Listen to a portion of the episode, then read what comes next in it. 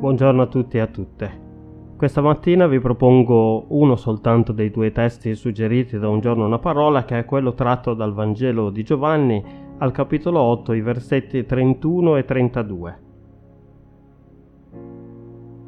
Gesù disse a quei giudei che avevano creduto in lui, Se perseverate nella mia parola, siete veramente miei discepoli, conoscerete la verità e la verità vi farà liberi.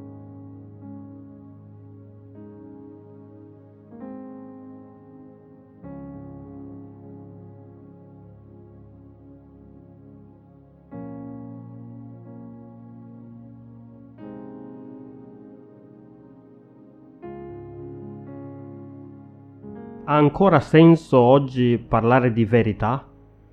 Nel mondo occidentale postmoderno il pensiero che va per la maggiore è che non esista una sola verità, ma molte verità.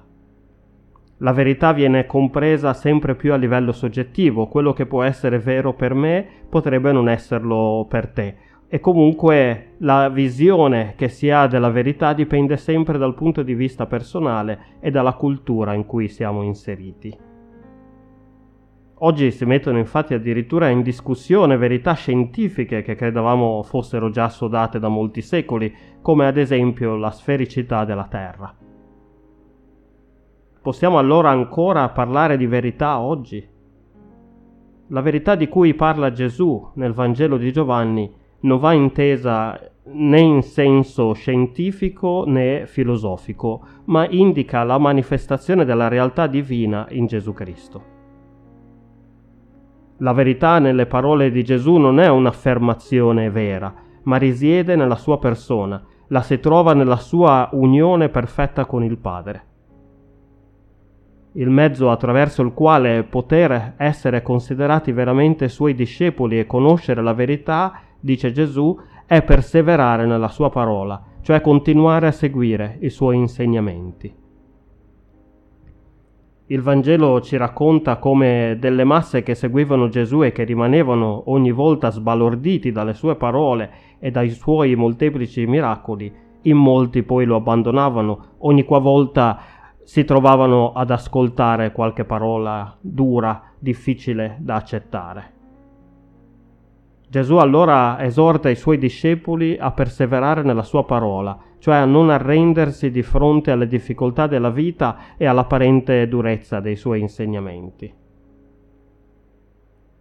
Perseverare, rimanere nella parola di Gesù significa accedere alla verità, accedere quindi alla realtà divina manifestata nella sua persona e vivere in essa. Attraverso la conoscenza della verità Gesù promette che il credente otterrà libertà. Libertà da cosa? Sebbene il testo taccia a riguardo, si deve pensare che si riferisca alla liberazione dall'alienazione provocata dal peccato, dalla menzogna, dalle tenebre e dalla morte. Allora certamente oggi esistono tante verità e si fa fatica a parlare della verità in senso assoluto. Noi però che seguiamo Gesù la verità la troviamo nella sua persona, nella sua unione con il Padre e in Lui troviamo la liberazione dal peccato e dalla morte per sempre. Amen.